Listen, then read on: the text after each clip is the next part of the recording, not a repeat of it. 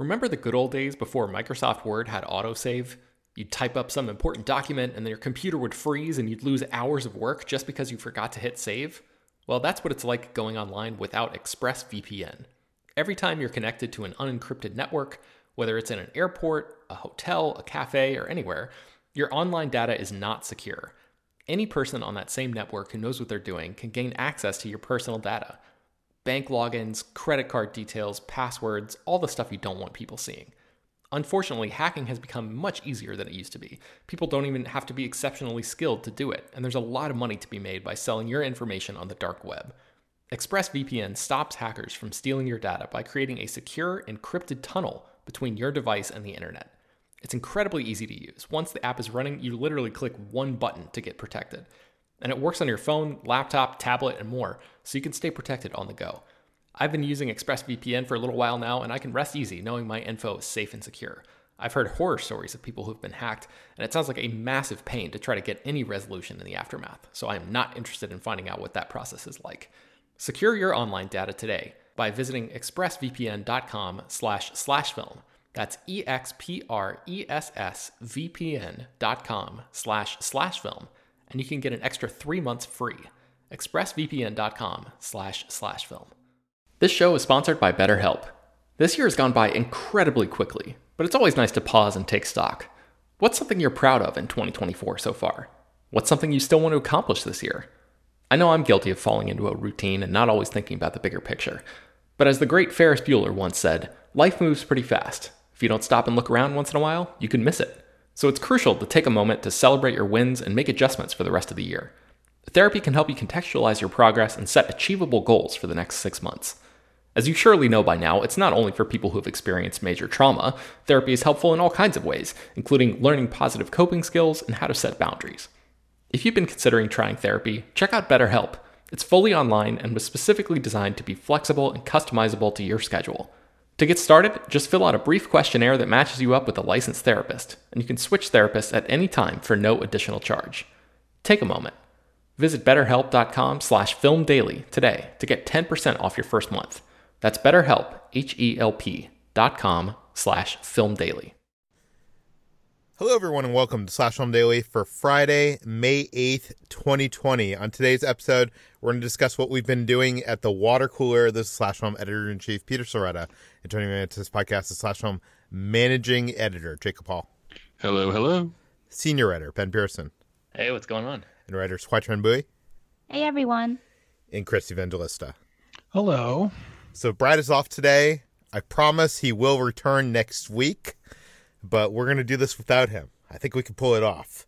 Uh, let's start first what, with what we've been doing, which is a section that almost since this pandemic has almost fallen off this podcast because like no one is doing anything. And even the one entry we have here is something that was done many months ago. So HT, what what did you do? Yeah, this is something I did almost a year ago, but uh, you're seeing it just now because internet and all those things. But I shot a video with Ryan Bergara and Shane Madej from um, BuzzFeed Unsolved that they've launched their own channel called The Watcher. And um, they have a series of videos on the Watcher channel on YouTube, one of which is called Top 5 Beatdown, in which they argue and have hot, hot takes about various um, topics that they rank from 1 to 5. And uh, I was invited on to talk about best Pixar movies. You can watch the video um, on YouTube. We'll link it in the show notes, I'm sure. Um, and I'm sure many of you will be angry at my picks as well because no one has, everyone, you know, has their favorite Pixar movies. My opinion, I have my opinions. My opinions are right. So. it's it's a fun video, and you'll get to see a lot of me just laughing awkwardly and pulling a lot of fun faces that I'm sure will be uh, circled, circulated throughout the internet. I think everybody's going to agree completely with not only the top five films that you picked, but also the rankings, HT. Oh, thank you. Yeah, I'm sure. Why was this thing held for like almost a year? Like, what is what is going on here? Oh, I don't know. I mean, it was um when I filmed it, they were still uh, readying the launch of Watcher, and they were still like under BuzzFeed. I think they still do uh, work for BuzzFeed as well. So I think they were just kind of piling up their um their episodes and waiting to launch them at various times. I don't know why mine took so long because they told me that it would be um, dropped in November, which this is a long way from November's now. Um, but yeah, it's uh, you know maybe um, people just wanted it's it's good quarantine watching if you guys want to watch some Pixar movies with us and you know get angry about it. I wish I could bank content for that long. That that is insane. Okay, let's move on to what we've been reading. Ben, what have you been reading this week? So I uh, am almost done. I have like I don't know, 20 pages or something left with uh, volume one of Wild Cards, which is a, I guess the first of what looks to be a 27 book series. I didn't realize that this it, also encompasses like comic books and graphic novels and, and role playing games. I didn't realize that this was quite such a, a drastic, uh, you know, huge, expansive franchise when I started. I don't know if I would have really started this uh, if I if I knew ahead of time. But uh, Wild Cards is this um, series of science fiction and superhero uh, shared universe anthologies, and it's edited by George R. R. Martin, who wrote uh, the the Game of Thrones books. And um, I think Hulu is developing this into a TV series. And when I, I wrote up the news about that for SlashFilm.com a while ago, I, I thought the premise sounded really interesting. So I ordered the first book, and I just am, am very close to finishing it now. The premise is the books are set during this alternate history right after World War II, where there is a virus that uh, it's an alien virus actually that that sort of like lands on the planet and infects people, and it rewrite rewrites their DNA and mutates the survivors. Like a lot of people die, but those who survive are mutated and they fall into two camps: the Jokers, which are people who get um, really horrible physical conditions where um, you know their faces are melted off or they they are like uh, sort of outcasts and rejects of society because they look so hideous because of you know what's happened to them because of this virus. Or there's this other other category called aces which is why wild cards is the name of the thing. You're either a joker or an ace and the aces are basically superheroes. Like they gain the power to fly or have super strength or read people's minds or turn invisible or you know any number of different things. So it's basically george r. r. Martin. He, he writes a couple of the anthology shorts in here as well um, and a bunch of his friends and, and sort of colleagues and contemporaries just doing their take on superhero uh, like sci-fi stories. Um, and it's really interesting because it, it blends in with real life events. It's sort of like the whole thing is sort of about the intersection of superheroes and politics. It remind, reminded me of Watchmen in that way. Like one of the short stories is about uh, fascism and, and so, serves as this sort of like warning or unfortunate prophecy about what happens when too much power is consolidated in one area of society. And one story will like um, almost offhandedly mention a relationship between two minor characters and then another writer will pick up that reference and like bloom it out into its own full love story in in great detail. So it's interesting the way that the stories sort of like crisscross as the the book goes through these different um, anthology pieces. Um, I, I thought I'm I'm very impressed with it so far. It's it's really heartbreaking and thoughtful stuff. There's a section where Joseph McCarthy shows up and he follows up his communist witch hunt with by like calling the aces to testify and set up sets up a federal registration system for the heroes which sounds very very familiar for anybody who read the civil war stretch in, in marvel comics so wait which um, one came first this or civil war? Well yeah the, this has been going on since the 1980s like the mid uh, 1986 is when uh, the first one was written. I think it was published in 87 and it's still going on. They're still publishing stories in this. So i think that civil war uh, comic was probably what like a decade ago or something like that. And yeah. and this this collection of stories volume one that i'm reading um, is a lot of the earlier stories from the the mid 80s so uh, yeah it's wild cards volume one edited by george r. r. Martin if you're if you're uh, interested in checking that out. Ben are you aware of the origin story of this book series? I, i'm not no uh, George R. R. Martin ran a years long uh, RPG campaign with a bunch of writer friends, and they fell in love with their characters in their world so much they decided to make these stories about them. So all these stories are based on their characters from this RPG, and then other people started saying, "Hey, can we contribute?" And it built out from there. Wow, that's really cool. That sounds like something that you would be involved in, Jacob. yeah, it's, it's a really cool story. Like when the famously Neil Gaiman pitched the Sandman as a character in Wild Cards, and George R. R. Martin said, "I don't know who you are, kid." So he said, "Fine," and went and wrote Sandman as a comic. Wow, that's awesome. That's awesome. Oh my god. Did, didn't something similar happen with that uh, that space TV show that's was on Sci-Fi and is now on Amazon? Uh, the Expanse. I, I think so. I, I don't I don't want to say, speak out of turn. yeah, but I, know believe th- it started as an RPG that they were playing, and then they Yeah, yeah. I know those guys are big RPG fans. The guys who write those books together under one pen name, uh, and there's now an Expanse RPG, so it, it makes a lot of sense. Yeah. So, how many more volumes are there?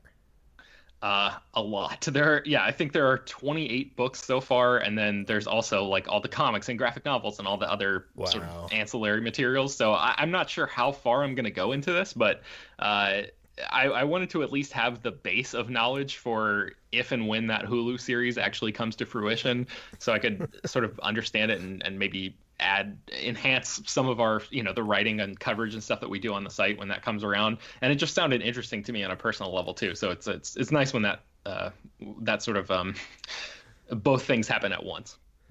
See, I, I didn't even know anything about this. This is amazing to me that it's something this big that I had only vaguely heard of. But um, okay, let's jump into what we've been watching. I will start things off with uh, something that HT talked about last week. I think it was last week. HT, was it last week that you ta- mentioned the half of it? Yeah, it was last week. Yeah, this is new on Netflix. It is a coming of age uh, comedy drama. It comes from writer director Alice Wu, who I want to say is like an up and comer that we need to watch. But in my research, I learned that she's actually 10 years older than me. And is I wouldn't consider an up and comer. Uh, she actually made a film in in 2005. She quit her job at uh, Microsoft and made this film in 2005 called Saving Face. Has anybody seen Saving Face? I haven't, but I did do an interview with Alice Wu, and she talked about uh, directing this film and then leaving Hollywood for about 10 years. And the half of it, writing that movie and bringing it and developing it, is what brought her back to Hollywood. Well, I totally want to go back and see Saving Face. Uh, a big career ahead of her, um, for sure. I'm a big fan of coming of age dramas. As I said, this is kind of. I've been pitching it to people as Love Simon meets Roxanne, which, yes, I know is like uh, based on something else too. But uh, I think that's probably the best way of kind of describing it. It's uh, it's smart. It's charming. It uh, I don't know. It it it, it does some like she she takes some bold strokes to elevate this above other films of like this you know high school coming of age drama. It um there's this brilliant shot that I I don't know. I, I just think like it, it, it's on the surface, yes, it's it, it's a coming of age high school drama, but just how Alice treats everything. Like there's this one shot where uh, there's these uh, two people in a diner having a conversation, and there's a uh, the main character is outside the diner in her car, kind of texting both people in the diner, trying to like create this conversation between them. She she's uh, providing. She, she's trying to help these two hook up, and just the way it's shot is just so so brilliant. Uh, ben, you also saw this. What what did, what did you think of the half of it? I did like that moment that you mentioned. I like the the framing, especially where uh, the camera sort of pans off to one side and you can see the text that Yeah. that character is sending. I thought that was really well done. Um, overall, I I have to say that I, I walked away a little disappointed from this one. I um I think the the skeleton is really really promising. Like the the bones of the story. Um, on paper, everything looks great. I feel like the execution was a little lacking for me. Um, part of it has to do with the casting. I really did not care for the main uh, male lead. I, I just didn't. I, I didn't find him to be uh, charming or interesting in the way that uh, a lot of these other Netflix rom com male leads have been to me. Um, this character just seems. Uh, maybe a little bit too dumb for his own good and for or for the What? movie's own good. Isn't that what Uh, he's supposed to be? Sure, but I, I think there's a there's a, a line, and this went like too dumb to the point where like I I am no longer capable of like engaging and and uh, I don't know like pulling for this character in a meaningful way. Um, so I don't know the the movie sort of kept me at at arm's length by um, the execution of it. While I think the the premise is really really well done, I think there's yeah just some of the dialogue and stuff I, I was not uh, a huge fan of. But I know that um, this is a you know a big movie for a lot of people, and um, I, I yeah I, I feel like the jerk who's like, oh, this thing that everybody loves. I didn't really care for it, but that's that's how it shook out this time. Yeah, well, I don't know. HT and me, we're both on the same page on this one, and we, we say go yeah. stream it on Netflix right now, right? For sure. okay, what what else have we been watching? Uh, HT, what, what have you been watching this week? Well, I started watching uh, Never Have I Ever after you recommended it last week. Um, it's a show that I was planning to watch because I'm actually a fan of Mindy Kaling, despite uh, some of the ups and downs of her writing. Um, and I just was really interested in seeing this show. And um, I binged it entirely and finished it within like two days. I loved, loved Never Have I Ever. Um, I feel like it was Mindy Kaling like condensing all of her strengths with rom com writing, with with uh, cringe comedy and secondhand embarrassment and writing these really loud bombastic characters and putting all those strengths into a uh, surprisingly moving uh, teen rom-com show that actually becomes uh, a an examination of grief. Um, I was, as I was watching it, it occurred to me that this is basically the teen version of Fleabag in the way that it kind of takes this sort of unlikable character and takes takes you through all these the series of bad decisions that she makes and how it pushes people apart from her but it's really just her not really being able to deal with um, her grief and her own sort of issues with that. So um, it's follows Debbie, who is like a character loosely inspired by Mindy Kaling and her own childhood growing up in suburban Massachusetts. Um, and she is a I think is a sophomore in high school who um, had just lost her dad uh, to a heart attack. Who he died during a um, her school concert, and it um, affected her so much that she actually uh, was paralyzed uh, from the waist down for good six months. Um, or was it three months? I think it was three months. And um, after she sort of recovers, uh, she's still not really able to move on and process uh, the grief from losing her father. And she kind of just dives into trying to uh, change her image as the nerdy girl and uh, get with the popular boy Paxton Hall Yoshida. Yes, anyways, I really, really enjoyed this. Um, and I say this as a fan of uh, the Mindy Project, which is a show that, again, like had its real ups and downs, but it kind of uh, oh, I could see it kind of creating sort of the template for Never Have I Ever, and I feel like Never Have I Ever really improved upon that and what Mindy Kaling has been uh, good at writing before, which is really good uh, rom-com tropes done in a way that's really sincere and funny and enjoyable to watch, despite you knowing how cheesy and cliched it is and giving it sort of like a fun modern twist, uh, as well as like t- touching on topics that she hasn't really touched on before, like grief and uh, family dynamics and those kind of fractured immigrant um, family dynamics as well, which I, I really enjoyed. So um, I just yeah, I really I like the show a lot, and I you know it's it's nothing groundbreaking by any means, but um, I just I just really feel happy, I guess, that like Mindy Kaling has found a show that has like been able to get all of her best talents and put that into it and create like this really fun, really um, almost like addicting romantic comedy with uh, some you know wonderful themes of of grief and and loss. So i yeah i really like never have i ever. I cried twice. So that's a that might be the show but also might be me quarantining by myself and like not having people to talk to and just like my emotions were amplified. So no i'm fine. But i really like never have i ever. Ben you also saw this? I watched just the first episode uh, right after I watched the half of it, and uh, HT and I are definitely on the same page with this one. I, I um, I really, really loved the first episode. My wife and I, but we watched both of these back to back, and we're like, wow, what a, a great palate cleanser because they're both sort of like you know teen rom com, like in that in that world a little bit. And I just found the writing and the the jokes and uh, the characters to be so much more um, clever and engaging and, and just like more my tempo than uh, than I did for the half of it. Um, and I, I, really agree with almost every word that HT said there, especially like the um, her reading on Mindy, Kaling as a as a writer and performer and like where her um, her strengths and, and weaknesses are. Uh, I also watched all all maybe I maybe I didn't finish the Mindy project. I might only have like a few episodes of that left, but I, I think we're definitely on the same page there too. And and just from this first episode, I'm so happy that this is like the perfect distillation of of Mindy's voice as a writer. And I think um, you know, it, it, seems like I, I have a lot to look forward to with the rest of the show. So I'm definitely uh, eager to finish work today and try to binge through the rest of the season. Um, I haven't been watching that much this week.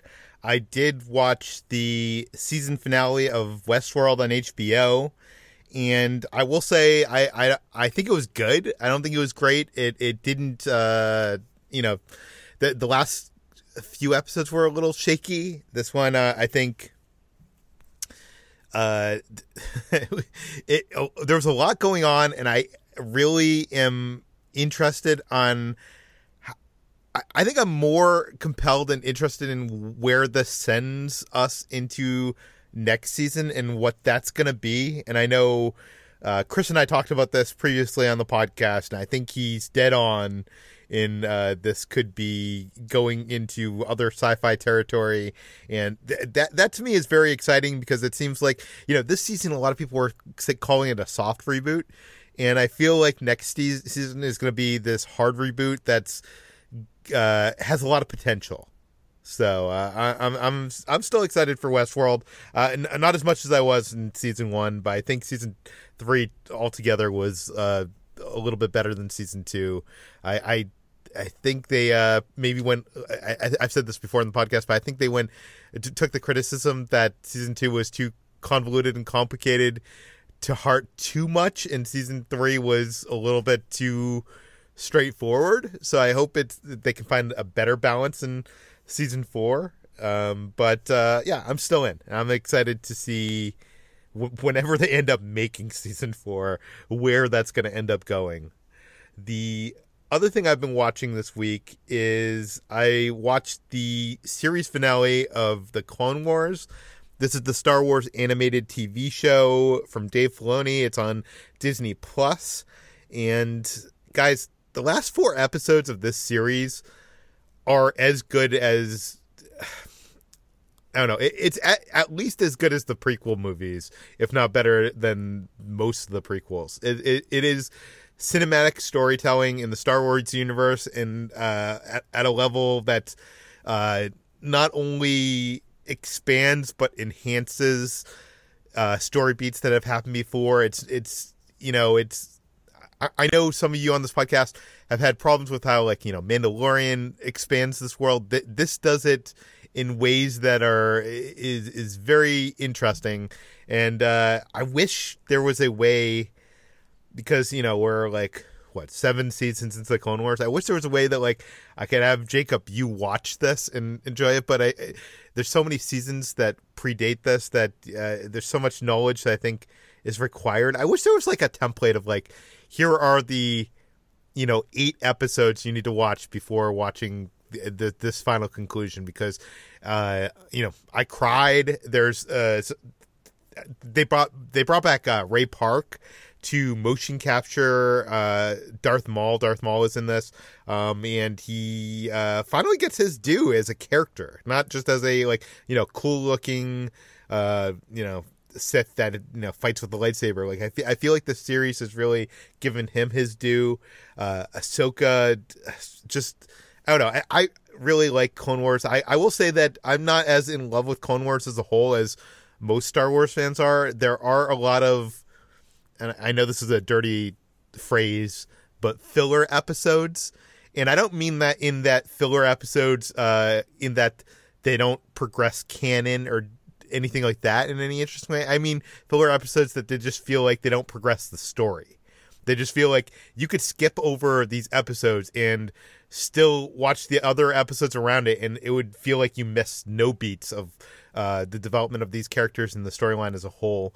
And I, I, feel like there's too many of those. Uh, I, I know that some people have lists online of like, you know, what are the essential Clone Wars episodes to watch, and uh, I've never watched it in that order. But uh, it, when Clone Wars is at its best, it is some of the best of Star Wars. So I can't recommend it more. Uh, if if you have a chance, watch the final four episodes. It, it plays as a long mo- animated movie, and uh, it, it is pretty great. Uh, Jacob, what have you been watching? I watched a movie that just hit Shudder called uh, Blood Quantum, and this played at Toronto International Film Festival last year. Uh, Meredith Borders reviewed it for us, and so it's been, been on my radar for a few months, uh, and it's just now streaming on Shudder. And this is a really interesting movie. It's a little sloppy, a rough around the edges, but it's such a big swing for a low budget horror film that I, I, have to recommend it to people who are looking for something unique. And it's it's set in 1985. It's a period piece, but alternate history, uh, where a zombie outbreak uh, destroys the world and it's set on a uh, on a reservation called Red Crow, uh, full of you know indigenous people, and it turns out that indigenous people are immune to the zombie virus. They can get bit, and they as long as they don't get their throat torn out, they survive. So the movie is essentially about you know the sheriff of the reservation, uh, played by Michael Greyeyes, who's like one Hollywood's go-to Native American actors. Uh, and his people as they attempt to like survive the apocalypse, uh, knowing they can't uh, get the zombie virus. And it's a really uh, gory, violent, uh, intense movie.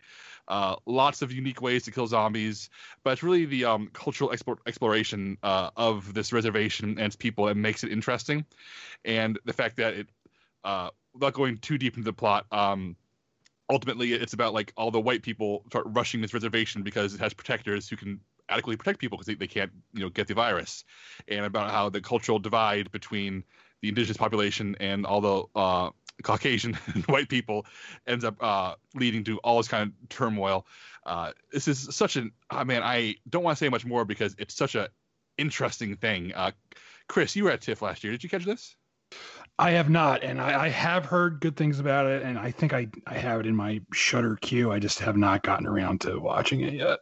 Uh, yeah, and, and the, the uh, cast is almost entirely indigenous actors, which is hit and miss sometimes. Like the uh, M- Michael Greyeyes, who's look at his IMDb, and it's just he's been in everything. um, he, he's like a, but is the first time I've seen him like in a heroic, you know, leading role, and he's terrific. And there are a lot of other, you know, recognizable uh, actors as well. But there are some newcomers who are good and some who aren't so good. You clearly, clearly, they went out of their way to find indigenous actors, which is great. Uh, but the results can be a little mixed. Uh, but in terms of like horror that's really swinging for the fences, uh, Blood Quantum, which is a Shudder exclusive, so you need to be a member there. Uh, it really is something cool, and that's uh, that's worth uh, seeking out.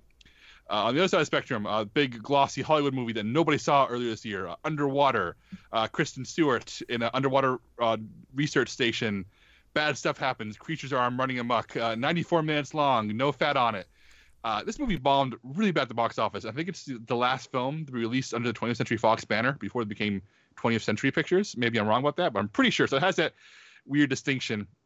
I really like this. Uh, it is clearly leaning on a lot of familiar tropes. It's alien underwater in a lot of ways, but the creature designs are terrific. Kristen Stewart has a badass haircut. Uh, she is surrounded by uh, some really interesting character actors and also T.J. Miller. So that take from that what you will. Uh, but I really enjoyed this. It has no ambitions above being just a 94 minute long creature feature. It's just clever enough, uh, just scary enough, just gooey enough to really get the job done. Did anybody else catch Underwater? It was it was Blink and, you missed it in theaters. Uh, I saw it. I, I, reviewed it for the site actually, and I uh, I, I, love this movie. Uh, it's it's a lot of fun, and what I really like about it is there's literally no first act. Like it just kicks into gear. Like literally, like the first scene something goes like terribly wrong and it never lets up from there. And I wish more movies would do that. Just like jump right into it, not waste time with boring, useless crap. So I, I, really like this. And um, yeah, I, I, I, dug it a lot. It's got some great like Lovecraftian tones in it, which is always nice to see in, in a Hollywood movie.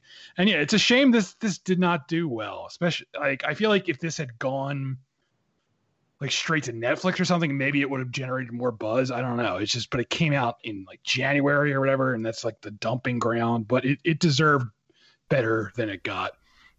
Yeah, and this is I get this for five ninety nine on Amazon as a rental, and uh, if you have if you, if you do do that on Amazon, you can also watch Lighthouse, which is streaming there, and do a uh, uh, Kristen Stewart, um, uh, Robert Pattinson aquatic mayhem double feature, which I highly recommend. Uh, uh, for obvious reasons. But anyway, also for uh, rental on your usual places, I got it for five ninety nine on Amazon. Bloodshot, uh, which has a distinction of currently being, I believe, the last movie released in theaters before they were shut down. And uh, oh boy, um, I'm actually a big fan of Valiant comics, especially the modern ones. where Bloodshot, uh, who's a '90s superhero, is getting this really uh, tragic, complex makeover, where he's become a stand-in for how uh, the military abuses soldiers and how men become tools of, of government, and the, the movie tries to do that at times, uh, and it's ultimately pretty half-baked the script has is built around a really interesting core idea, which is essentially memento of superheroes. Uh, which you see the trailer, it's kind of spoiled, but I don't want to say more just in case. I think there's something there. Uh, there's something there about um, this character who is a war veteran who wakes up without memory and is told uh, he's he died he died in, in the line of duty. He's been brought back to life with nanobots and uh, and about how he starts essentially being used uh, for nefarious purposes uh, and has to rebel against that. I think there's a cool concept there, and the way it's structured actually is genuinely interesting. The halfway point of the movie has a big reveal that's given away in the trailers that I think is genuinely fun to see and really rewrites the movie you think you're seeing. But it doesn't change the fact that the story is full of bad jokes, uh, really weak character development. Lamorne Morris, who I love in New Girl, is doing a Cockney accent here, is like the wacky sidekick, comic relief, and he's really bad. It's like shades of Don Cheadle and Ocean's Eleven bad. And ultimately, though, the, the real failure of the movie is Vin Diesel as the lead. Uh, he is clearly clearly doesn't care here, or he's playing Dominic Toretto again. He's not doing anything that makes his character interesting or relatable or broken. I mean, I was, I was imagining because I just watched Beyond Skyline. I was imagining Frank Grillo in this part, a, an actor who looks weary, who looks tired, who has no shame about playing somebody who's sad and who uh, has weakness inside of him. Whereas Vin Diesel's constant posturing, constant tough guy attitude tears this down in a way that, like, I just think of the Marvel movies, where the Marvel movies are, are so interested in the weaknesses of the heroes and how they overcome those weaknesses, whereas Vin Diesel is tough guy from the start, tough guy at the end, and there's just no change there. Did anybody else here see Bloodshot? Am I weird for picking on Vin Diesel of all people? I saw it. I, I also reviewed this for the site. I did not care for it. Um, it, it was just too serious. Even with like the jokes in it, it's like it takes its premise way too seriously, and like there's like zero fun to be had in this movie at all. Like they should have like I don't know had fun with this premise. It's just it feels very much like a late 90s early 2000s action movie. It's like Daredevil, basically the Ben Affleck Daredevil. That's what this movie feels like to me. But even that movie has like jokes in it, whereas this is just Vin Diesel being way too serious, and I just I just don't care. I, he doesn't have the range for stuff like this. He's you know he should just stick to Fast and the Furious at this point, and Guardians of the Galaxy, where he only has to say one line over and over again. Uh, but Chris, what about the comic relief of Lamorne Morris with a Cockney accent and oh, yelling? Oh God, just so bad. Like, why? Why did he make that? Just I didn't read the comic. So is that I don't know, maybe that character is British in the comic if he exists in the comic. I don't know, but why make him do that accent? I just don't I don't get it. It's a bad movie. Bloodshot. Yeah. I don't know. I was, I was, looking through our archives, and this is going to be at one point directed by the John Wick team of Chad Stahelski and David Leitch. And uh, I'm imagining a better script with those guys directing. But anyway, moving on. Uh, tuning my uh, working my way through a 30 for 30 archives in ESPN Plus uh, Chasing Tyson, uh, sort of a spiritual sequel, but not really, to, to Doc I talked about last week, uh, 42 to 1. This is about the uh, relationship between Mike Tyson and Evander Holyfield. Uh, most famous because Mike Tyson bit off a chunk of Evander Holyfield's ear in a fight in 1997. And if you only know that part of the story, which I did going in, this is actually a really good argument for why Evander Holyfield was forgotten and overshadowed, despite being one of the most uh, famous, not famous, uh, successful boxers of all time from like a winning championship point of view. And like I said, somebody who doesn't really watch boxing at all in real life, but loves a good boxing story, um, this is a really solid doc, and made me realize that Evander Holyfield uh, deserves more, deserves to be known more than the guy who had his ear bitten by Mike Tyson. So that's streaming on ESPN Plus. Uh, double feature my wife and I did on, H- on HBO now, streaming both there. Mr. and Mrs. Smith and True Lies, both relationship comedies uh, built around espionage and spies. Uh, they're both really fun. Uh, I know True Lies, we've talked about this in the show before. Uh, it's aged interestingly in its depiction of uh, Middle Eastern characters.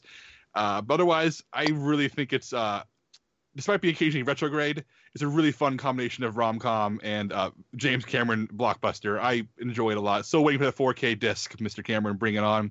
Uh, Mr. and Mrs. Smith, I know uh, at time's release, I feel like it's overshadowed by Brad Pitt, Angelina Jolie making all the tabloid headlines. But the movie itself's fun, and Doug Liman you know, uh, he occasionally knocks out the park. I think Bourne Identity, this, and Edge of Tomorrow make him like an all timer for me, even though, you know, he also made Jumper. Who can forget Jumper? Uh, yeah, that makes for a fun double feature. Uh, anyone want to say any words about Mr. and Mrs. Smith and True Lies while we're on these two movies?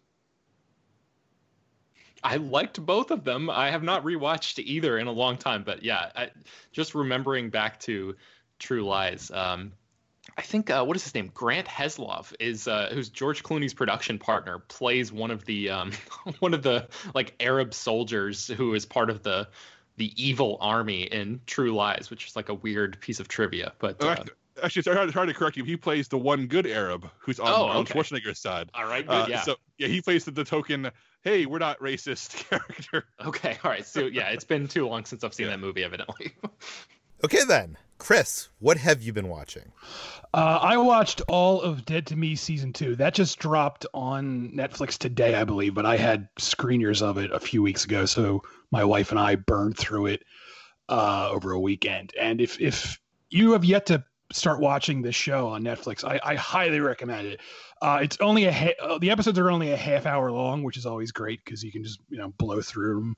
Um, but it's it's just a really compelling show because literally every episode ends with like a shocking cliffhanger. And it's not done in like a cheap way where it's like oh, all right they're gonna you know chicken out of this in the next episode. Like the, you know there is a payoff to every cliffhanger but it, it just hooks you because every episode just the, the minute it ends you're just shocked and you're you're you immediately want to jump into the next one. And um, the show is about uh, two women who uh, could become uh, unlikely friends. I don't want to say too much because the power of the show is the less you know about it, the better it is.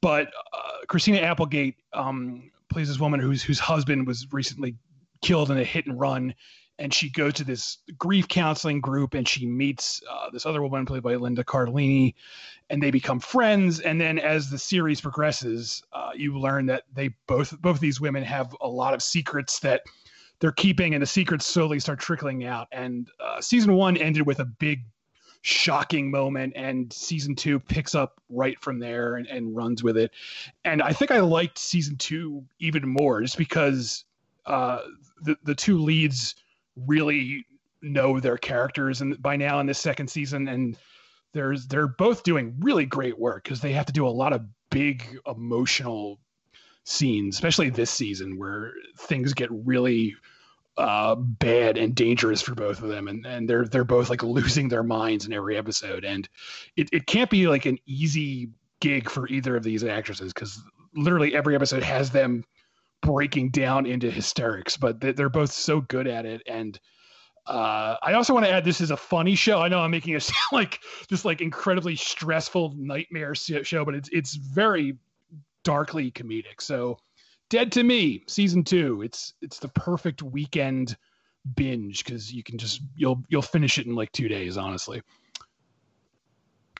Uh, and I also decided to just on a whim rewatch the first Pirates of the Caribbean film, which I haven't seen in a very, very long time. And I feel like this movie uh, has been sort of tainted a bit by all of the sequels, which I honestly think all of them are just really like the, the second one all. isn't bad. No, it is, Peter. It, it, it's not as great, but it's not bad. No, I don't like any of the sequels, but this first one it's not good. Yeah, thank you, HT. but, but the first one really holds up. It's it's it's a lot of fun. It's it's got that same sort of like swashbuckling adventure that the, the Mask of Zorro has, and a lot of movies don't have anymore. And man, you know, I know why Disney turned this into a franchise because of the money, and they made tons of money. But I really wish this had just been like the only entry in this series, and just had been like a cool little one-off movie because I don't know, man. Those sequels they just get progressively worse, and they just they ruin everything that made that first movie so much fun. Like the first movie, you know, just leans into all the fantasy and Johnny Depp, while he you know steals the scenes, he's not like the main focus of of the story. You know, everything that works in the first film, they they subsequently destroy in the sequels, where they start explaining all the the fantasy stuff, and they make you know Jack Sparrow the the main guy because everyone loves Johnny Depp's performance, and it just kind of sours what made that first one so good. But the first one still good on I think it's on Disney Plus. That's where I watched it. It's I will- so good. It's so so good. Yeah, that first movie is amazing. I will say this: I, I do think that this was prime for a franchise. I think the problem here is they went into production on two and three without having like a full script, and they were like building sets and then like writing scenes around like the sets that they were building. It was kind of a was that around the writer's strike? I'm betting it Uh, must have been around the writer's strike. Yeah, I'm, I'm not for sure, but yeah, Peter, I, I agree with you. The second one, I think the second one is not a good movie, but it has really great moments. Yeah. like there are sequences in number two I think are, are really stand out. I think three is where it starts circling the whirlpool, and four and five are just just disasters. I can't even recommend like hate watching four and four and five at this point.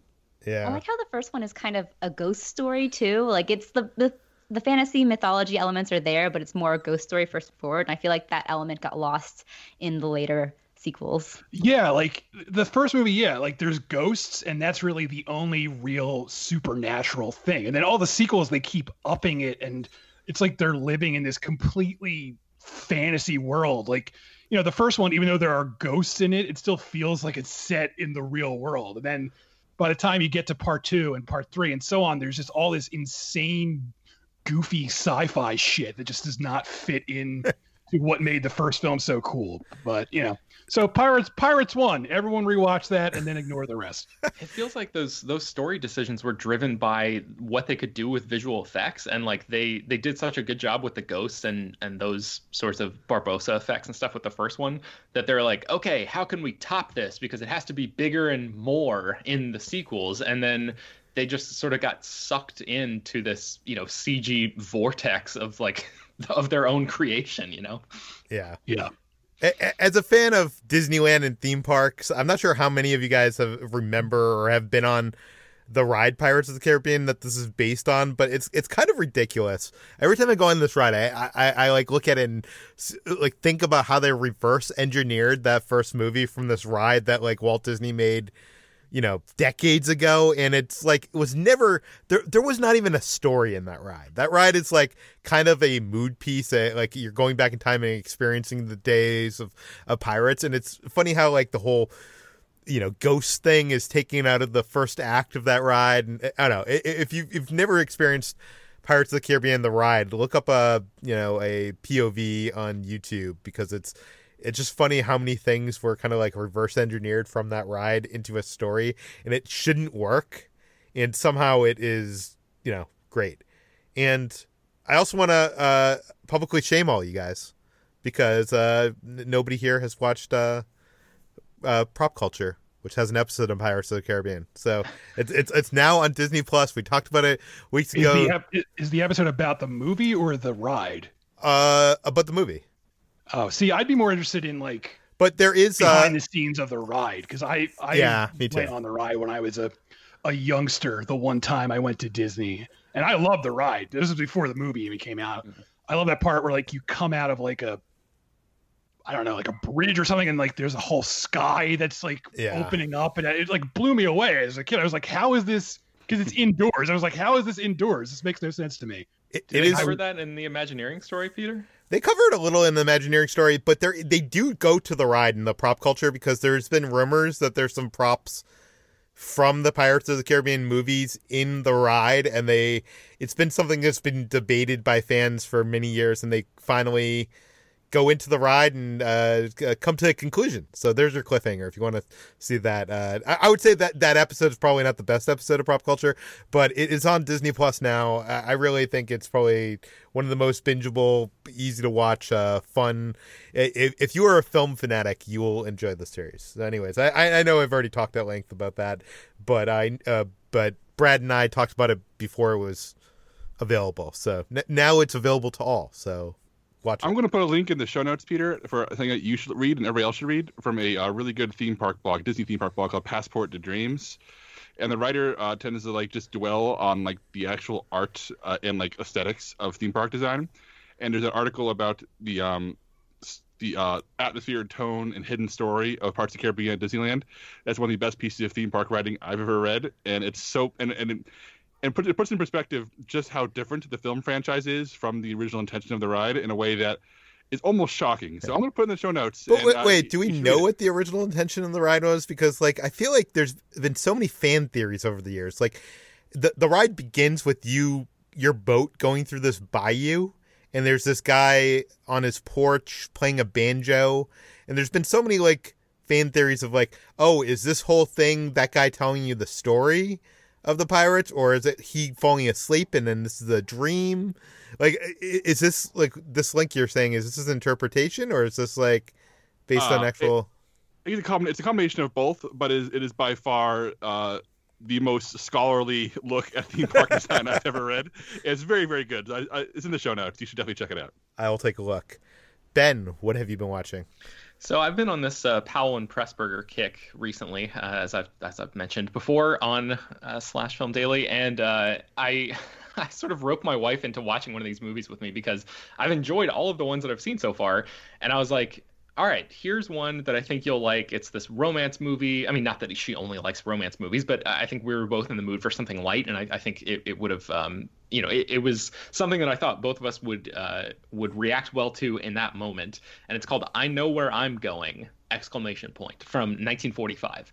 And I was like, right before I turned it on, I was like, watch, this will be like the one Powell and Pressburger movie that just sucks. And it, this movie does not suck, but it is fine. Whereas all the other ones that I've seen have been, uh, you know, varying levels of like masterworks. So um, it was a little disappointing in that regard, uh, especially since it was like the first one that I like made this big deal to show my wife, and it was like, okay, yeah, this is a fine movie. But the the premise is really interesting. It's about this this uh, English woman who is you know this brassy dame who has an independent spirit and all that stuff. And she uh, she is supposed to be marrying this really rich guy this older industrialist on this island off the coast of Scotland. And she travels to go he's he's already there. And she is traveling to get to her own wedding. And weather like the storm rolls in basically bad weather um, sort of strands her on this other island uh, and and she just sort of have to has to wait there until the weather uh, I guess improves enough where she can get out to her, you know, soon to be husband. And of course, there is a handsome uh, ship captain guy who is played by uh, Roger Livesey, who is is you know a Powell and Pressburger regular and who's really really great. Uh, and he is on this island with her, and so her you know she slowly starts to fall for this guy instead of the guy that that she's supposed to be marrying. So it's a pretty basic concept, but um, I just I thought the execution of it was not as as great as I wanted it to be. I think you know because it's Powell and Pressburger, there's of course a a base level of artistry that is there that you can see, but it, it just feels like one of their lesser works to me. Um, I don't know if anybody else here has seen this movie, but I'd never heard of it before watching it. But um, this is certainly not one of the ones, as far as I can tell, that is like held up in you know super high regard by like the critical community when when talking about their work. Um, but yeah, so that's on Criterion Channel if you want to uh, check it out right now. Although I, like I said, I would sort of recommend a lot of their other works above this one.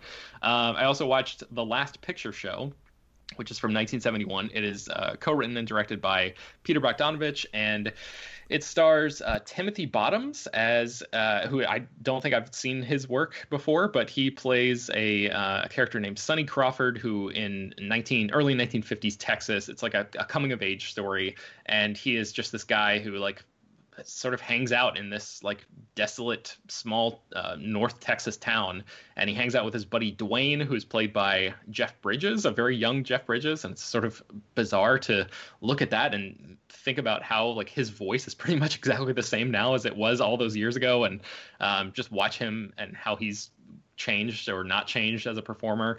Um, this movie was nominated for eight Oscars, including Best Picture, and it actually won two Oscars for uh, Ben Johnson for Best Supporting Actor and uh, Cloris Leachman for Best Supporting Actress. They're both tremendous in the movie, um, but it's a really sort of slow, like uh, I don't know how to describe it. It's it's sort of like a it's very frank about sexuality. It, it's basically like the like sort of like an aimless movie is how I would describe it. I guess it's it's a coming of age film, which Peter, I know you're a big fan of like that subgenre. Um, but it it sort of is just like about time and like what you know escaping the small town and like whether these kids are going to be trapped there or whether they're going to be, be able to move on with their life and and sort of um, you know come up and out on the other side of this thing and it's like this really you know dusty windy little movie um, and I know it's it's a big deal. I'd just never seen it before. But uh, anybody else here seen the Last Picture Show? Have any thoughts about it? I bought this. I bought the Criterion Blu-ray like a, years ago when it was on sale, and I have yet to watch it. It's on my shelf unopened. One of these days, I'll get around to uh, watching it. yeah, the uh, Randy Quaid shows up in a, a, very small supporting role, so that was kind of a, a, fun surprise. And Timothy Bottoms reminded me a little bit of Paul Rudd, so it'll be I'll be interested, Chris, if you watch it, um, and if you get that same Paul Rudd uh, vibe from the the lead character there. So uh, that is also, I believe, on the Criterion Channel, although. I watched it on Turner Classic Movies, so I'll, I'll have to double check that. Um, one thing I know for sure is on the Criterion Channel is High and Low, which is uh, one of the best movies I've seen in a long, long time. This is a crime drama directed by Akira Kurosawa. I wrote about it for the quarantine stream column that we're doing on Slash Film, so I'm not going to talk about this for very long. But holy hell, this is a really, really great movie. It is uh, this kidnapping thriller where uh, Toshiro Mifune, who is one of Kurosawa's you know longtime collaborators, who's in Yojimbo and Sanjuro and all these terrific samurai movies. This is an urban set movie where he plays this guy. The setup for this movie is so brilliant. He plays this. Uh, uh, corporate executive, like a, a, shoemaker at this this factory, uh, who oversees uh, shoes, and um, what happens is his he thinks that his son is kidnapped, but it's actually uh, his son's best friend, who is the son of uh, his chauffeur. And he's right in the middle of trying to orchestrate this corporate takeover where he um, takes over the company and will be able to make the shoes the way that he wants to make them. And the movie does a really good job of putting you on his side early on. It's not like, oh, he's a you know an executive. Why do I give a shit about this guy? You're definitely like in his corner. And then this this kidnapping happens, and so the the kidnapper is demanding such a high sum of money for ransom that he will not be able to orchestrate this uh, corporate takeover that he's been working his entire life to achieve. So it puts him in this really, really interesting moral quandary. And that's the whole first half of the movie. The whole thing pretty much takes place, the whole first half anyway, in like one room, in their living room, this family's living room, as he uh, talks to the kidnapper and uh, Kurosawa just moves the camera like a motherfucking boss. Like this guy is like it's unreal watching the blocking. Um, you know, I, I think it would be uh, like Steven Spielberg is like the the modern master of blocking. Uh, there are so many video essays about that. But Kurosawa, man, I, I, I have to believe that that Spielberg grew up being you know heavily influenced by that stuff. I've not looked into that to see if he was, but there are some shot selections in this that seem you know like like Spielberg ripped them straight out of High and Low. So uh, the second half of this movie is like a police procedural that feels way ahead of its time. This came out in like the early '60s, 1963, I think, and um, it's just this really methodical look of how to catch the kidnapper and uh, it reminded me a little bit of like uh, Bong, Joon Ho's Memories of Murder a little bit. Um, so man, it, it, this movie rules so hard. It's called High and Low. It's on the Criterion channel right now. Definitely check it out if you have not seen it. Has anybody else here seen this one? Yeah, this movie rules. It yeah. is one. When we talk about the best Kurosawa movies, you you have like twenty movies to consider for like any list, and this is top five. So.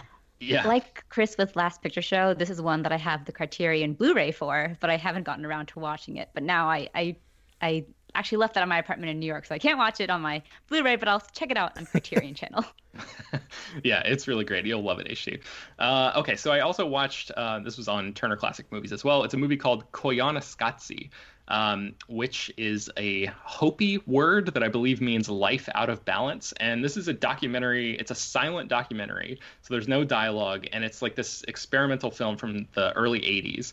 And the whole thing is basically just like time lapse footage of a bunch of different things like uh, like nature and technology. That's sort of like the the clash that this movie is documenting, and uh, it's really a fascinating watch. Um, it, it like it opens with these shots of like Monument Valley and these similar areas where there's like no human life visible at all, and the landscape looks almost totally alien. And then later on in the film, it it really gets into like city life and it's just lots of time lapses and lots of really gorgeously framed shots um, and just the the juxtaposition of the nature and the technology um, with this really haunting score by Philip Glass uh, in the background is um, it, it just provides some really interesting results and sort of makes you think about you know the way that we're treating the planet and and uh, all kinds of things like that. It's it's like that. It's more of an experience than a movie. I think um, there are these super fast helicopter shots over a lot of different types of landscapes that reminded me of Soarin', the the Disney theme park ride. Um, and there's this really really amazingly framed shot with a joshua tree in the foreground and then an atomic bomb explosion happening miles away in the background where the mushroom cloud takes on this similar shape to the Joshua tree, and the juxtaposition between nature and, and man-made horrors is just like never more clear in the movie than it is in that shot. Um, Philip Glass's score, like I mentioned, it, it's this like electronic score. It's a like a reminding me of like a, a precursor to Drive, um, and that score, of course, was like monumentally influential on a ton of things from there. So it, it sort of feels like the I don't know, like the ur text of uh, of the electronic like synthwave movement almost. Um, so uh, yeah, it's it's uh, the score I think is like one of the most notable things about it. But if you're a fan of like time lapse photography and just uh, you know experiences where you can just sort of like sit back and you don't have to like pay attention to a story but it's like a i think the wikipedia page calls it a tone poem. That makes a lot of sense to me there. So um, yeah it's called koyaanisqatsi. You may have trouble uh, spelling it but you can find it in the in the show notes of the show of this episode. And then i finally uh, i finished my um, rewatch of breaking bad uh, which uh, cements my opinion that it's like you know in the top three shows I've ever seen in my life. It's so freaking good. Um, I, I, watched this like uh, feature length documentary that came with the Blu-ray box set called No Half Measures: Creating the Final Season of Breaking Bad, and I was a little disappointed with it. it it's nice to see you know they they take you really methodically through every part of the whole production uh, and every episode in that final season and it shows you you know the basically like fly on the wall kind of stuff um, as it's going and then it's interspersed with uh, talking head interviews from everybody involved. But I, I, really wanted to see more fly on the wall stuff from the writers room because famously for the f- final season of breaking bad they f- did these flash forwards where uh, they wrote themselves into a corner where uh, walter white has this giant machine gun and he's you know all uh, frazzled looking and bearded and that that's how the season sort of opens and you don't know what the hell is going on and the writers didn't know what the hell was going on either and they just had to like figure it out by the time they got to the end of the of the show and I really was hoping for like a more in-depth look at their struggles and and uh, you know efforts to uh, essentially like put enough train track down when the train is already running. Um, but you it really is more of a breezy sort of feature length featurette almost instead of uh, mm-hmm. like an in depth documentary. But uh, it's still an enjoyable watch for anybody who's you know watched the entirety of Breaking Bad. So um, Breaking Bad is streaming on Netflix right now, but I, I think this documentary was only available in the uh, Blu-ray box set. Yeah, despite you saying that it's not great, I was looking to see if it was available streaming anywhere, and it looks like it is not. You are correct; it's only on that box set. So I guess I won't watch it. HT, or you could buy the box set, Peter. I don't need more physical possessions owning me, HT.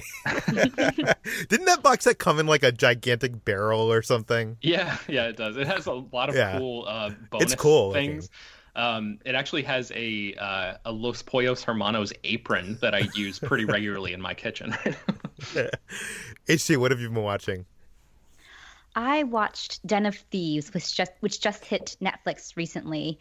I'm and... very very excited about this. HT. I'm very excited you watched Den of Thieves. Wait wait wait wait. Say... Before HT says what she's going to say, why are you excited, Chris? because I love Den of Thieves. Den of Thieves is is dirtbag Heat basically. It's a remake of Heat made by dirtbags, and Gerard Butler is just constantly drunk in the movie and chugging Pepto Bismol, and it's just a mess, and I love it. It's just a beautiful mess. Okay. Now, so... now don't say anything negative, HT. Or... Well, I have to say that I kind of reluctantly came into watching Den of Thieves because I have a friend who, for some reason, loves this movie as as much as you, and um, I, you know, I I had a trade off in that like I was trying to force him to watch Fleabag, and thus he said if he will watch Fleabag if he if I watch Den of Thieves. So I watched Den of Thieves. I don't believe this. I, I, I figured after you were out of your New York apartment, you would stop blaming what you're watching on your roommate but it's still happening, HT. what what is going on here? I live up to my promises. I I can't say I like Den of Thieves. Um, uh, I can't say that. I mean, I do appreciate uh, Gerard Butler's second phase phase of his career as the B movie king, and I liked his performance in this. I also liked uh, Ice Cube's son. Um, O'Shea Jackson Jr.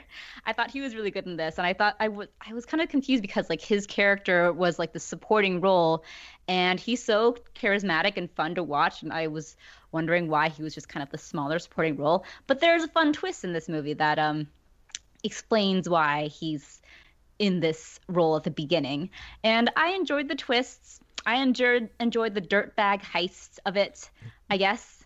Um, or you know, I it's fine. I'm sorry, Chris.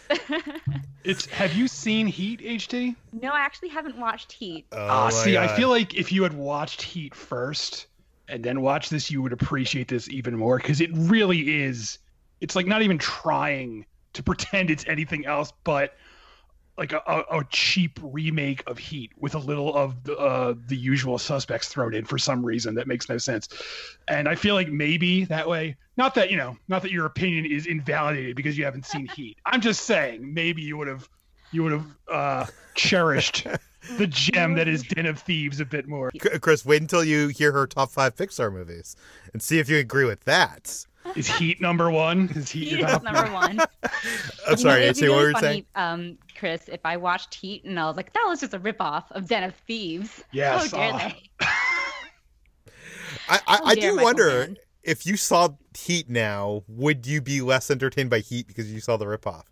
Like no, like I feel like... Heat's been ripped off by so like Heat's entered the fabric yeah. of American filmmaking in such a deep DNA level that I'm very curious to see how HT reacts to Heat like right and, now. And like even plot wise, you can put the entire plot of Heat aside, and the performances in that movie are so I mean not always great, but always interesting. That that uh, anybody watching Heat fresh for the first time will have a lot to pay attention to.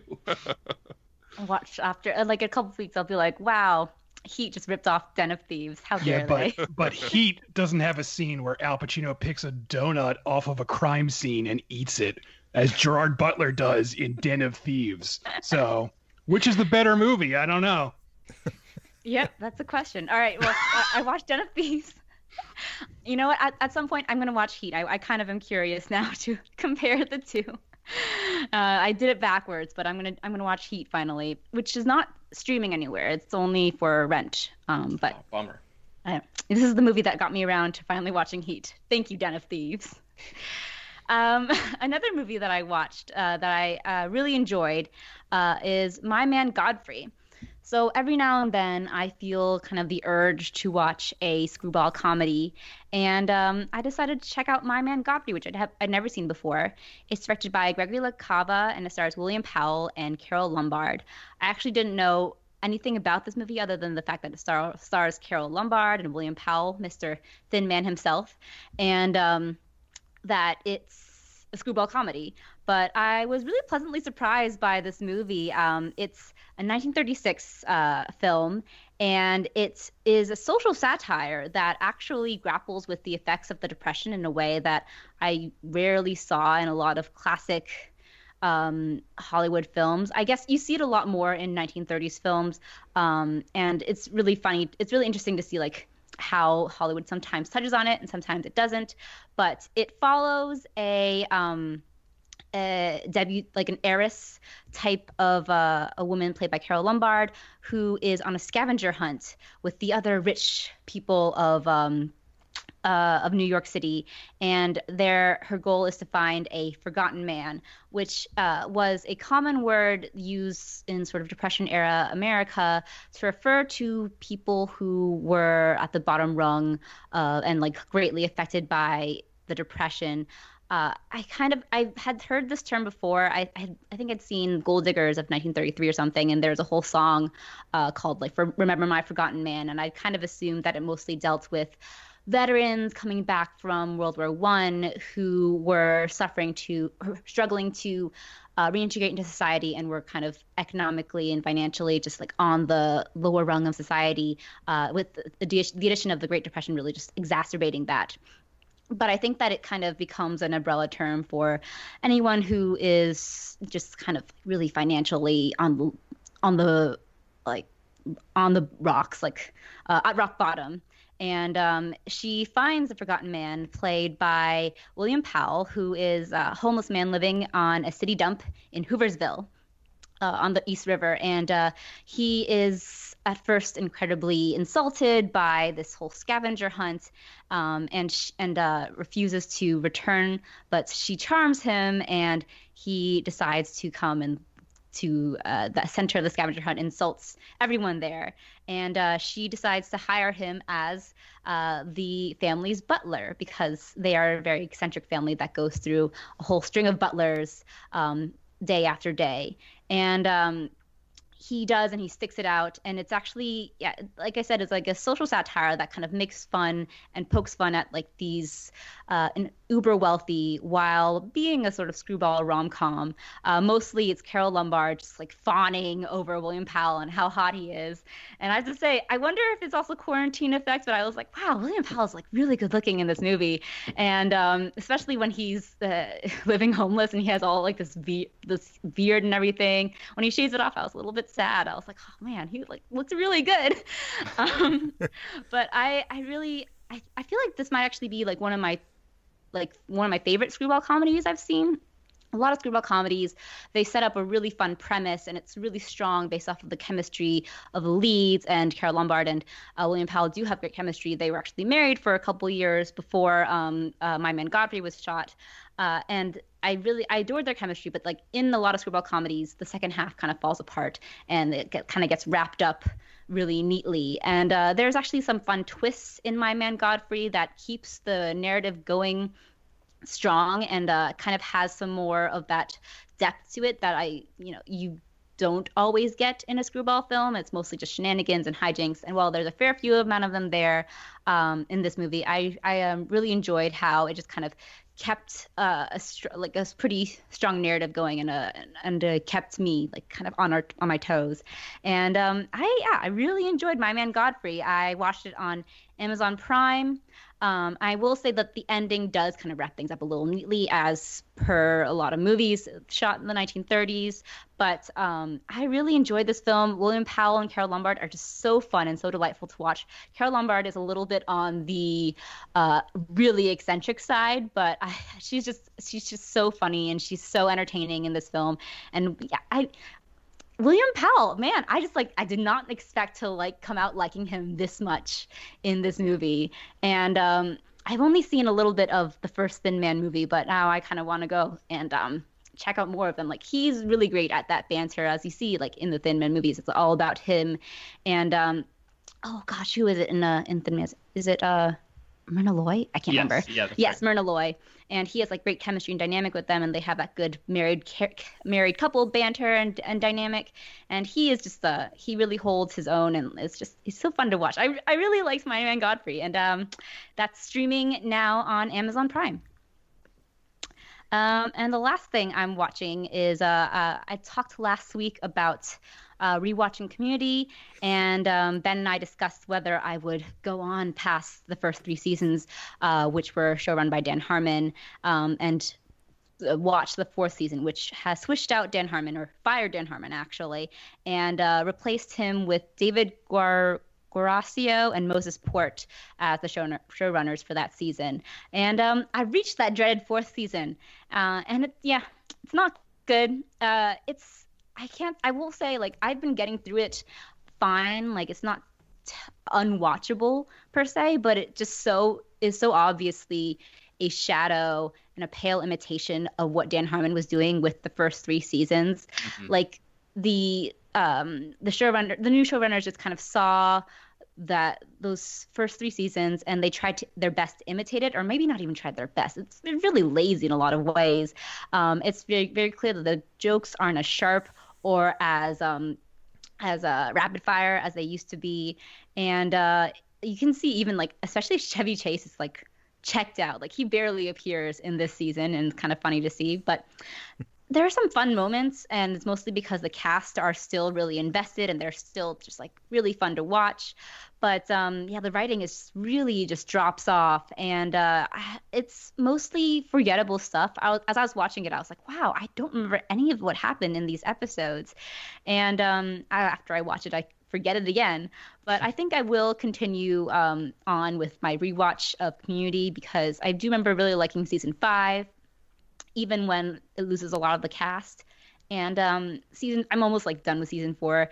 And yeah, it's just, it's just really aggressively mediocre to bad. Like it's not unwatchable, but it just, um, it's it's clear like that Dan Harmon and his his uh voice is is not there anymore.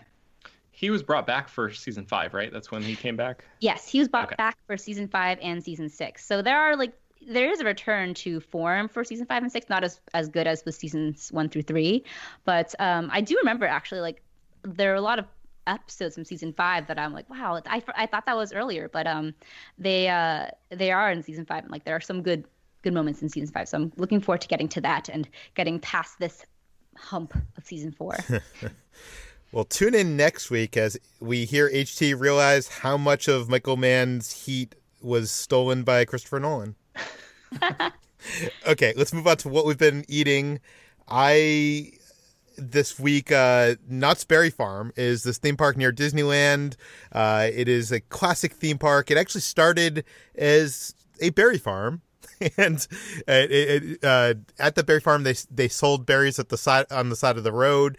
Mrs. Knott opened up a chicken. Uh, she opened up their den to sell her famous like fried chicken dinners that became so popular that there was a line down the street, hours long, that Mr. Knott's built this ghost town to entertain people. So it was like an old Western ghost town to entertain people. And that's what became Knott's Berry Farm, uh, the famous theme park that is in Buena Park, California.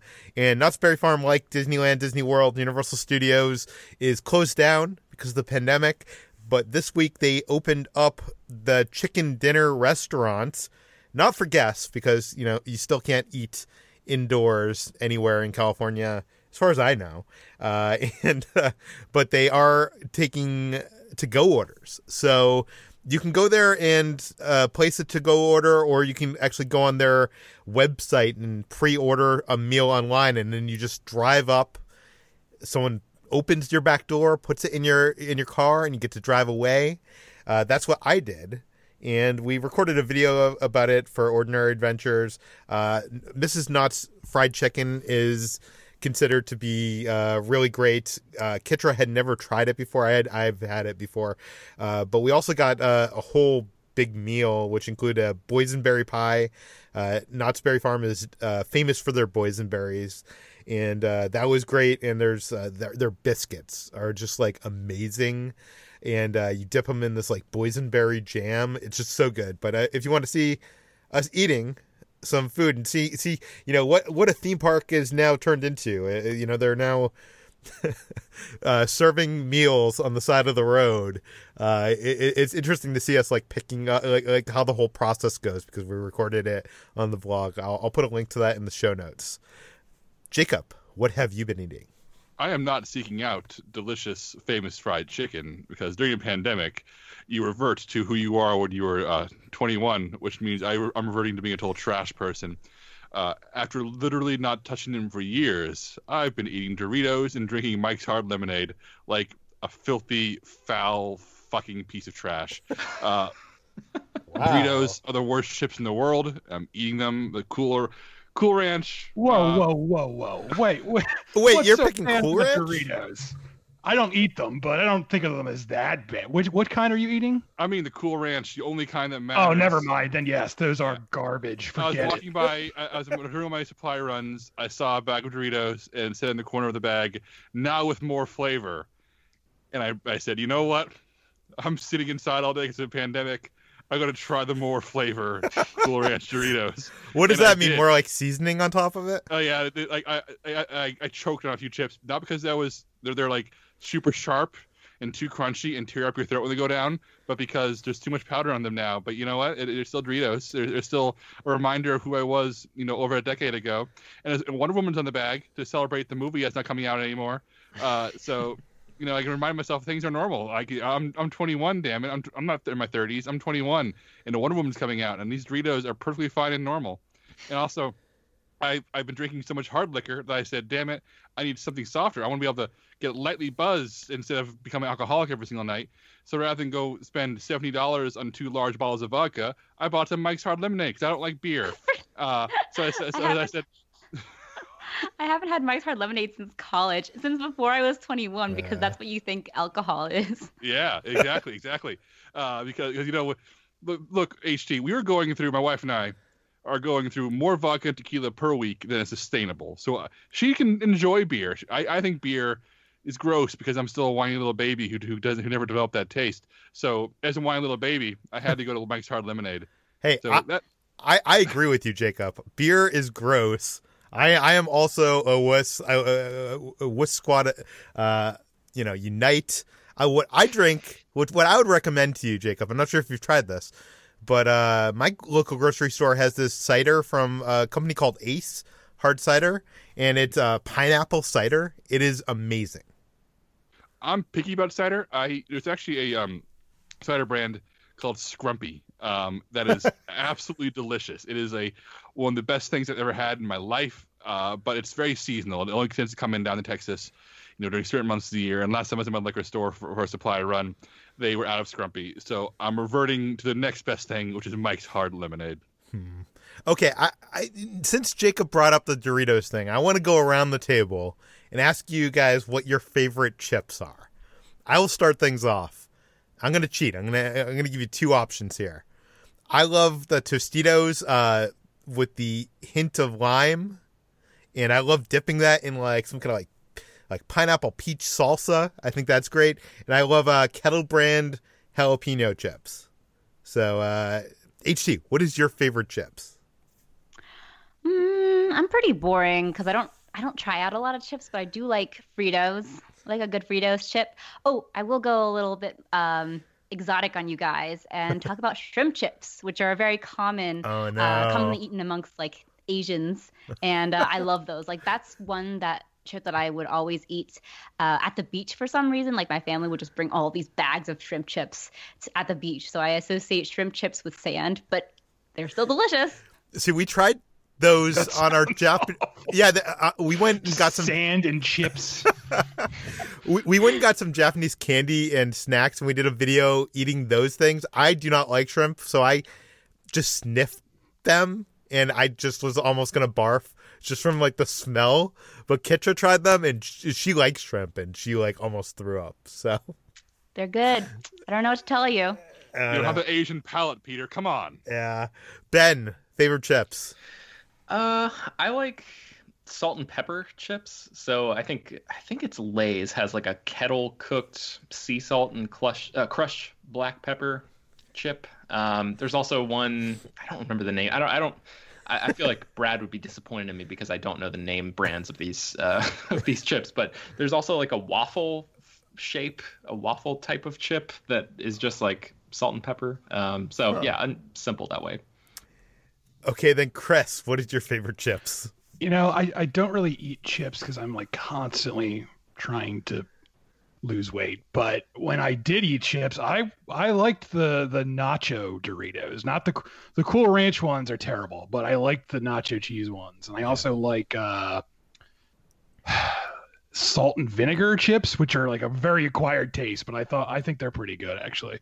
But I usually I I don't think I've had chips in a very long time.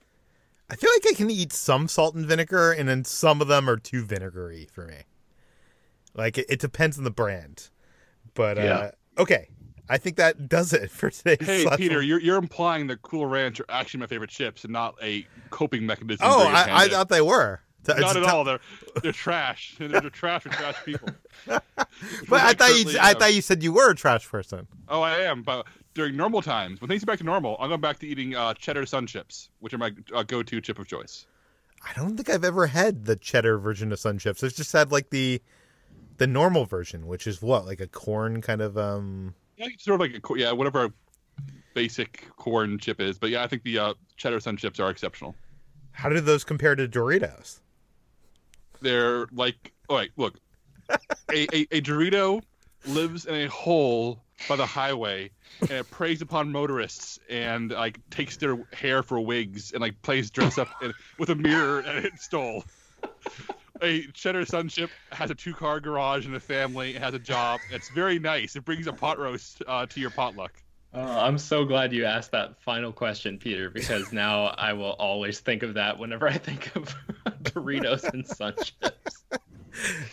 Okay, you can find more of all of our work at slashfilm.com. You can find this podcast on iTunes, Google, Overcast, Spotify, all the popular podcast apps. Please feel free to send us your feedback, questions, comments, concerns to us at peter at slashfilm.com. And rate and review this podcast on iTunes. Tell your friends, spread the word, and we'll see you on Monday. That was a good hey, episode, Peter, guys. Peter, I, I think that was Peter, good. People will enjoy the chip thing. Peter. Yeah? Peter. Uh, I, I've opened up the gargantuan book of insult, offense, and effrontery. Is there a retorts, section on chips? Riposte, costs, equips, implant, put downs by Louis A. Safian. No section on chips as far as I know, but there is a section called dumbbells on page 55. Dumbbells. Hmm.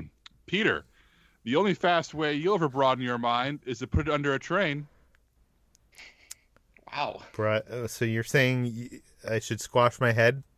Peter, the only fast way you'll ever broaden your mind is to put it under a train. By the way, when I was a kid, I lived next to a rail a railroad track, and I would go and put like pennies on there, and it, like the the train would come by like a few times a day, and it would like squash the pennies, so it'd be like these Peter, like that's dangerous. That I know. Derail the train. You're Yeah, trying then to kill everyone. yeah. And then Are my dad would like yell at me. Yeah, he fa- found out about it, and he like yelled at me. And my house was like right next to the train, so theoretically, I could have put it there, and it could have derailed, and then like ran into our house. Oh So my god. yeah. Peter, the only fast way you'll ever broaden your mind is to put it under a train. Ben, he's nobody's fool. Poor guy. He couldn't get anyone to adopt him. Sad. Very Chris. depressing. Chris, he speaks straight from the shoulder. Too bad his remarks don't start higher up. Ah. Wait, wait, wait. What? I'm, I'm, I'm no, Peter, no. Don't We're say not- anything. don't engage. Just speaks repeat straight from the shoulder. I'm sorry, Chris speaks straight from the shoulder. Too bad his remarks don't start higher up. Oh, okay. Because it's yeah, I see. I got it. Uh, HT, she has a heart of gold and a brain of pure meringue. Aw. Sounds delicious. Oh, Brad isn't here, but the programs he watches on TV are Vidiot's Delight. That's pretty good.